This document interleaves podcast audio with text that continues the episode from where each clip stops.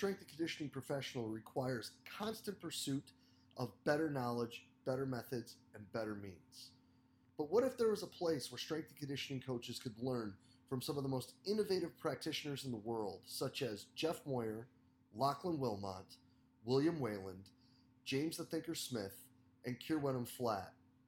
Well, you could find multiple lectures from each of these top level coaches and a few lectures and examples from yours truly as well, all in the Strength Coach Network. The Strength Coach Network is going to bring you well over a hundred different lectures from some of the top practitioners in the world to be your one-stop shop for your continuing education and professional development. So hop on over to strengthcoachnetwork.com slash CVASP today and get your 48-hour trial for only a dollar. That's strengthcoachnetwork.com slash CVASPS to get your 48-hour trial for only a dollar. I look forward to seeing you in the Strength Coach Network. Welcome to this week's Exxentric Minute, brought to you by Exxentric.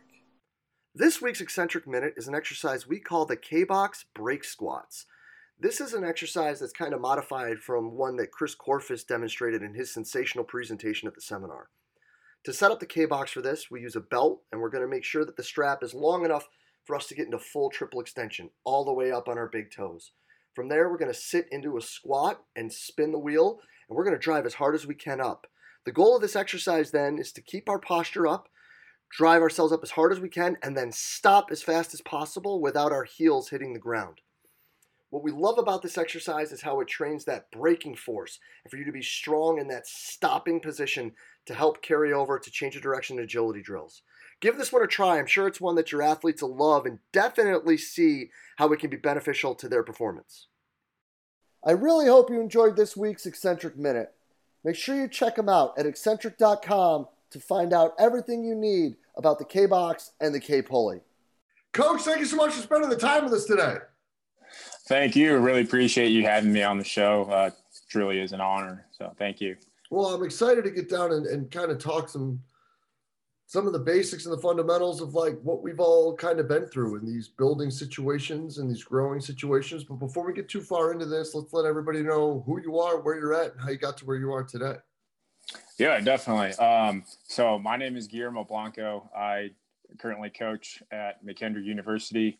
Uh, I'm the head power powerlifting coach and uh, an assistant strength and conditioning coach here. Um, quite quite the journey. Um, I definitely think it's a little bit different than than the most coaches out there. Uh, they'll you know they'll do an internship, they'll do a GA, then they get an assistantship, and then eventually, obviously, head position. Uh, myself, a little bit different. Um, you know, I unlike most coaches, I I don't have the collegiate athletic experience. Um, you know, I did play football and, and, I did track in high school. I did have the opportunity to to play at the Division three level. I decided that you know it's time to hang up the cleats and um, kind of focus on academics. So, wanted to go the orthopedic, the sports medicine route. Um, you know that didn't pan out, and decided to focus on physical therapy. Went through all the um, prereqs and all that, and um, got the different experiences of working in different settings, volunteering. Um, and again, that's something that, you know, wasn't my cup of tea. Um, and at the time, I was a student equipment manager for the football team um, at the University of Illinois. And um, the strength conditioning coach knew who I was, gave me the opportunity to intern under him. and then you know, kind of from that that year experience that I had with him, you know, it was just something. Hey, I wanted to transition into uh, and focus. Uh, with that, went to University of Louisville and got my master's in exercise physiology. They had a strength and conditioning uh, program there, and actually got to learn under Tina Murray. Um, so that was an excellent experience um, taking all those courses and everything with her. Um, obviously, graduated. And uh, while I actually did my undergrad, or excuse me, my graduate degree, um, had an internship with in the private sector, um, in the Chicagoland area. That's originally where I'm from, and at Acceleration Sports Performance, and uh, got a job later on, on that year with them. Um, got to work with a, a, baseball team, and then obviously groups of individual athletes, basically from eight years old up until uh, basically college age. Um, got to work with them, did that for a couple of years. And uh, I had a colleague who uh, knew that I wanted to get back into the collegiate kind of setting and volunteered at a local university, Aurora University. Um, spent my time volunteering there for a semester. Fortunately, was brought on as an assistant um, and got to work with a, a bunch of teams at about 24 some teams and basically worked with every team. That was a tremendous experience. Um, and then was there for two years and now I'm here at McKendree going on my third year. Um, so lots, lots of different uh, settings that I worked in, uh, high school, private sector, collegiate setting. Um, and it's probably the, the one I enjoy the most, definitely. But then in this situation, right? Like a lot. I mean, and I was actually recruited to play Division two soccer back in the day. Like the Division two athletics is something that I think a lot of people overlook. Like, a the quality of the kid that you're going to get as a player, and and b like the whole situation is completely unique. So let's get into a bit of the setup and how all the things work in that in that area. Yeah. Um, so being at all three levels um, before, I would definitely say, at least here, the D2 model is definitely similar to D3 um, in the sense that academics obviously are going to be a priority. Um, so, in terms of like scheduling and um, working around class schedules and work and this and that, like it's definitely a lot on the kids, but um, you know, we work with them, we work with the coaches, um, getting them in, getting them in and, and making sure they have kind of their team times. Um, but you know, there's, there's still kids that are getting scholarships. There's, they have, you know, a lot of talent across the board and in all different sports. Um, you know, obviously size wise, like they're going to be a little bit bigger, a little bit stronger, a little bit faster coming in uh, compared to you know someone at, at the Division three level. Not to knock uh, that level at all, because I've been at it, and you know I think I, I, I would definitely you know want to do that again sometime down the road. Um, a little bit different because um, they're required to to be there um, by sport coaches. So, but at the same time, my goal is to want make them want to be there um, you know because i do have a lot of kids that they come in as freshmen never touched weight in their life before and um, maybe they have and they just didn't like it in high school or you know if they were like had a separate trainer or going to a you know private facility whatever it is um, at the end of the day my goal is to have them come in and want to be there and get better at their sport um, so that, that's definitely part of it um, in terms of differences. And then an awfully large amount of teams to have to juggle while being a head coach of a unique college sport. Yeah. Um, so the we have 30 some teams. I can't even count at the top of my head. I, I don't work with all of them, fortunately, because that would definitely be pretty uh, chaotic and stressful. But I do work with uh, women's lacrosse, men's, women's track and field, men's, women's tennis, cross country, uh, and then men's, women's golf on top of powerlifting, uh, which you brought up here. Definitely unique sport, um, you know, because their focus is obviously lifting. Um, you know, so I have to do deal with all the ins and outs of any other sport coach. Um, you know, recruiting, um, any administrative work uh, on top of practice, which, you know, I think in my end, like it's, it's fun just because it's something that I do like as well. Um, you know, I'm still actively competing uh, in that sport, and to be able to help some of these kids out and be able to teach them everything that I've learned up to this point and kind of build that program, build that culture uh, on top of managing uh, other sports teams. It's it has its challenges, but it's definitely rewarding because I do get to do basically best of both worlds, in my opinion. Oh yeah. So now looking at the team, like this is really intriguing to me. Um, how is that organized? Is it like a college thing? Is it a USAPL thing? Is it a different organization? Um, how does that go? And then like, what's the structure like? You know, like when you look at like other sports that train for a meet, like track, like you work with, they'll still have competitions mid-year, but it's not like you can just plop a powerlifting meet four times during a semester to prep for the main one. I mean, I wouldn't yeah. think, right? Yeah. So um, it's a little bit of both. You touched upon it, uh, both USAPL and um, school things. So a lot of a lot of schools don't recognize powerlifting as a varsity sport. It is here. Um, there's only a handful across the country that that do that within their athletic department. Um, most are just you know clubs that are formed. Um, for example, I, I, went to the University of Illinois and they have a club team there.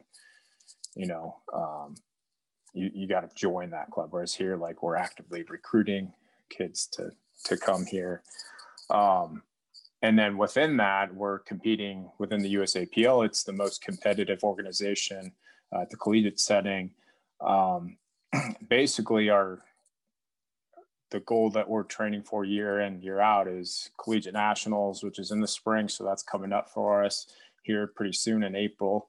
Um, but we do have a handful of meets scheduled throughout the year to to kind of get them ready. So obviously like you mentioned it's not like track where you, you could have a competition you know every month or every weekend because um, it, it does take a, a lot uh, on the body. Um, so in general they'll they'll be anywhere from two to four meets for the year.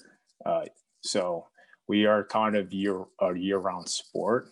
Um, you know, if they're not competing in the summer, that's that's really their true off season that they have. If they're not, um, you know, doing those three four meets during the year, so. So then, how does that then impact what you do with the other athletes, right? Because I think that it's something that at times can be easily transferable, but almost as easily confused where we're running down that rabbit hole with a cross country team or some tennis kids, you know? Yeah. So, eh, you know, you might, I, I get, I guess the stereotype of, oh, he's just a powerlifting coach because that's the first title um, that I have. Um, but just because my powerlifting is focusing on the main three squat, bench, and deadlift, like I'm not doing that with my other teams. You know, I'm, I'm training them to be athletes. Um, you know, I may may keep it a much simpler with some of those teams like cross country and tennis versus um, my track team or lacrosse team do a little bit different. Um, but you know, will we do some of those movements with those athletes? Absolutely. Um, maybe some more variations of it, but um, that's not like something that I'm hammering them about because um, at the end of the day, they're they're trying to be athletic and uh, they're just squat, bench, and deadlift. Like that's not going to cut it. You know, um, they got to be able to to move well um, right. and do different different movements. So so then let's talk about the powerlifting team because you said you actively recruit. Let's talk about that process because this is something, you know, like, because strength coaches always say, well, like, you know, if you want someone better, you know, just recruit better athletes. And it's like, well, now we've got a strength coach who's recruiting. And, and, and, the other joke, right? It's just like, well, I mean, if, if you could recruit people that all benched great and squatted great, it'd be different. well, Guillermo, that's what you do. Yeah, yeah, um, and it's definitely not the easiest thing, uh, especially uh, this past year uh, with COVID, just spending uh, numerous amounts of hours, phone calls, Zoom calls, FaceTimes, what have you. Um, you know, I, as far as like recruiting, um, you know, I, I, I'm pretty familiar with what states kind of have powerlifting organizations. So I'll kind of start there. And, um, you know, there's some great databases online that I can search just to see kind of what kids have done. Um, and then I think the challenge with that too is just, again, going back to those states, some of these kids have only done their high school organization. So there's no like, you know, like football, there's Hudl, you know, you can't just put your game film up there. Um, so I have to like search these kids' social medias and be like, do you have anything on there? See what their uh, their movement is like, their form and everything. Um, you know, there's definitely just different challenges. And then on top of that, uh, just being able to try and connect with them if they do have a coach, uh, obviously talking to the coach, be like, hey, how does this kid work with you? Um, if they don't, because some kids are doing it on their own, um, you know, what what program are you running? What are you doing? Um, especially, I think nowadays with social media, it's it's definitely helped and hurt the sport at the same time, uh, in my opinion, um, just because uh, you know, just being a young 16, 17, 18 year old, you're going to want to follow what, um, you know, the top 10 lifters are doing. And I guess what they don't understand is like they're kind of jumping around from program to program um, and kind of all over the place, I guess. So, um, am I looking for the best kids to come here? Yes. Um, but there's certainly a lot of other factors that I look into uh, to see if they're wanting to, to come into our program. Um, well, you know, our, go ahead. I don't. No, go ahead. Go. Um, you know, just are they coachable? Again, um, you know, if they do have a coach, just being able to talk to them and see what their personality is like. Um, if they don't, you know, that's that's kind of the, the challenging part. I, I don't really have any reference. I might be able to talk to their parents, um, but it's not like I'm going around and, and seeing kind of what they're like. So that definitely has its challenges. And then obviously academics. Um, for me as a as a sport coach, I think my number one priority is do I want to win? Yes, but um, you know they're coming here for an education, and I want them to you know get their degree and have a good uh, academic uh, experience. So no, hundred percent. And I think that the ultimate challenge with that is that you're going to have kids who, if they haven't had a coach, think they know what's best, and have been bouncing around trying to do whoever they see doing something crazy or whatever Louis says to do this week. and not understanding that if you're 16 years old, like you might not necessarily be ready for what they're doing. Exactly. And, uh, you know, that's, that's something that I try to explain to them once they enter in our program. Um, you know, now going on year three here, uh, I think a lot of the kids who've already been here have a better understanding of kind of what my expectations are, what kind of my process looks like. Um, because I, I think, again, coming as a freshman, it's like, hey, I know X, Y, and Z. Um, you know, you might have been competing for the last four years, but in reality, that doesn't that doesn't mean a whole lot. It's like there's a lot of ins and outs, especially uh, if they've never competed in the USAPL. There's again so many technical rules and this and that, and it's like I I have to deal with that, especially on on meet day. Like, um, and then leading up to those meets, it's like kids want to max out, you know, especially if they're newer to the program. It's like, no, we got to kind of leave some in the tank. You know, let's save that for meet day. Um, I believe Ed Coan once said, you know, you only have so many singles in, in your life. Why are you going to waste it on a training session? You know, leave it on the platform. So. So when you're dealing with those types of situations, right? And I think that that's one that crosses into a lot of different areas. The whole idea of like kids need to understand at times to pump their brakes and that doing what's cool might not be what's best.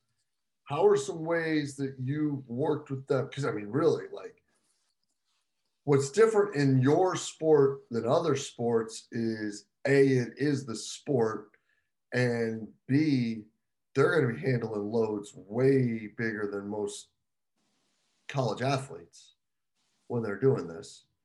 Um, and you have some that are geared, so like even more. Um, yeah.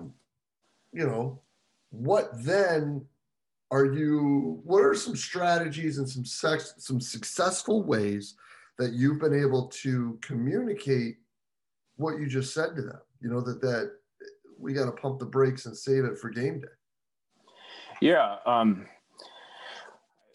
I have to just reiterate to them, and it, it's such a cheesy like thing to say, but powerlifting is not a sprint; it's a marathon.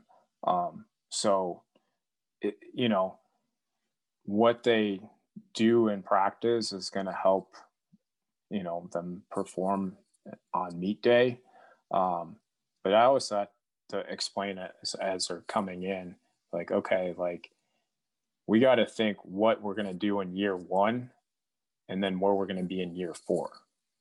Um, you know, I have a really good uh, sophomore right now. He he's put on tremendous numbers within just the first year, but he also has to understand that okay, it's year two now. We had some of these huge, you know, quote unquote like newbie gains, we're not going to be as successful that from year one to year two, two to three, like we're not going to have this the same amount of uh, you know gains that we did in year one. Are we going to have them? Yes, but it's it's definitely not as going to be as big just because now we're going to have to learn how to to work with them and, and kind of individualize things even more to get them to to get bigger numbers and handle more loads. Uh, so I've done that, and they've, you know, they they're pretty good about getting that. It might take a few times for me to explain it to them, but um, you know, it's not going to happen instantly. And I think again, going back to social media, they want instant gratification. Um, and power powerlifting is definitely not one of those sports where you know success or gains or any of that happens overnight. It's going to take a long time to to keep doing it. Especially you know with this sport, I, I tell them all the time. It's fortunately for them they can do this after they graduate. Um, unlike other sports where they may only have four or five years to to play it and then they're done. So yeah, and I think that the next question slash rabbit hole I, would like to run down is like, how do you identify those things? What are some ways that you identify how to individualize this work that you're doing with these young people? And then on top of that, how much does your own training career impact their willingness to listen? Um, so with them, you know, I'll, I'll have kind of a general plan. Um, you know, I've had conversations with each one individually. Okay, like where where do we get stuck on this lift? You know, is it the bottom of the lift? Is it halfway? Is it towards the top? Like, you know, on bench press, and then from there I can, um, you know, differentiate some of the accessory or supplemental lifts uh, to put into the program um, so, you know, everyone might be benching on one day, but it might be uh, different for each person individually. Um, just so I can, for for my sake, it's like okay, I, I don't have one person deadlifting, one person squatting, and another person benching because then it's just chaos. Plus, from an organization and equipment standpoint, um, that's easiest. But then again, I'm I'm individualizing that program. Um, you know, it, I would say just for for myself, I I'll admit I'm definitely not a top lifter by any means. I'm, you know, I would say average. I mean, some of these kids are definitely stronger than myself. So like, you know, when I got my super heavyweight, like out totaling me by like 300 pounds, you know, they might be like, oh, well, coach isn't that strong. You know, that might be their mindset, but you know, like, like I said, it's going back to them. Be like, I've had X amount of years of experience. You know, I've done so many meets, um, you know, and kind of know uh, like what to do if we need to make any changes for you to improve, um, if we need to make any adaptations on meet day. Um, and I learned that, you know, kind of from my previous coach that I worked with, um, kind of how to manage meet day. And um, I think that's led to some of the success that we've had already in our program. So, um, I think it just takes some of that experience for them to go through to understand it. Again, they're not gonna they're not gonna get that right away. Um, but once they they see, okay, coach knows what he's doing. Um, not to toot my own horn, but then they that's when like I guess the buy-in comes in. Um, we talk about buy-in as strength condition coaches so much, but I, I think it's a similar process here that it's going to take some time. It's going to take experience for kids to go through that and understand it. Um, it's not going to be right away, and, it's not something you can force on them. Yeah, and I also think that meet day would probably be interesting as a strength coach because more often than not, we're just the high five butt slap warm up guys. You know, like you're not the individual actually dictating the whole thing and making sure things are rolling smooth. Oh yeah, it's definitely has its challenges. Um, I I've told them I'm like I'd rather be competing because um, when I compete, you know, I have people managing me. Um, you know, they're wrapping my knees. They're um, seeing what the order is, like in terms of how many people out uh, till it's my turn. They're loading the plates for me in the warm up room. Like I'm, I'm just doing my thing, listening to music, and then when it's my turn to lift, I lift. Um, obviously, I, I, do the same thing for them uh, on meet day, but when I'm a one man show and I have several uh, lifters competing that day, it's definitely a lot harder. Um, and then especially when we're up against competition and just kind of keeping note of everyone else's lifts and just kind of seeing where we're at. And uh, there is some strategy to that. Um, it's not just like, oh, okay, this is what weight we're going to do. It's like knowing, okay, here's our opener, you know, and then kind of going from there, having some backup plans if something goes wrong, that sort of thing. And, and just strategizing the the entire day. So no, but that's cool because that's totally different than what most of our normal game day routine would be. Oh yeah, I mean, like for for them, it's they got a two hour two hour weigh in, and then you know you got to get them going, warming up. Again, I, I'm helping them out, trying to minimize any energy expenditure on their end and just like okay go go do that on on the platform. Um you know it's it's a lot different i guess compared to other sports so.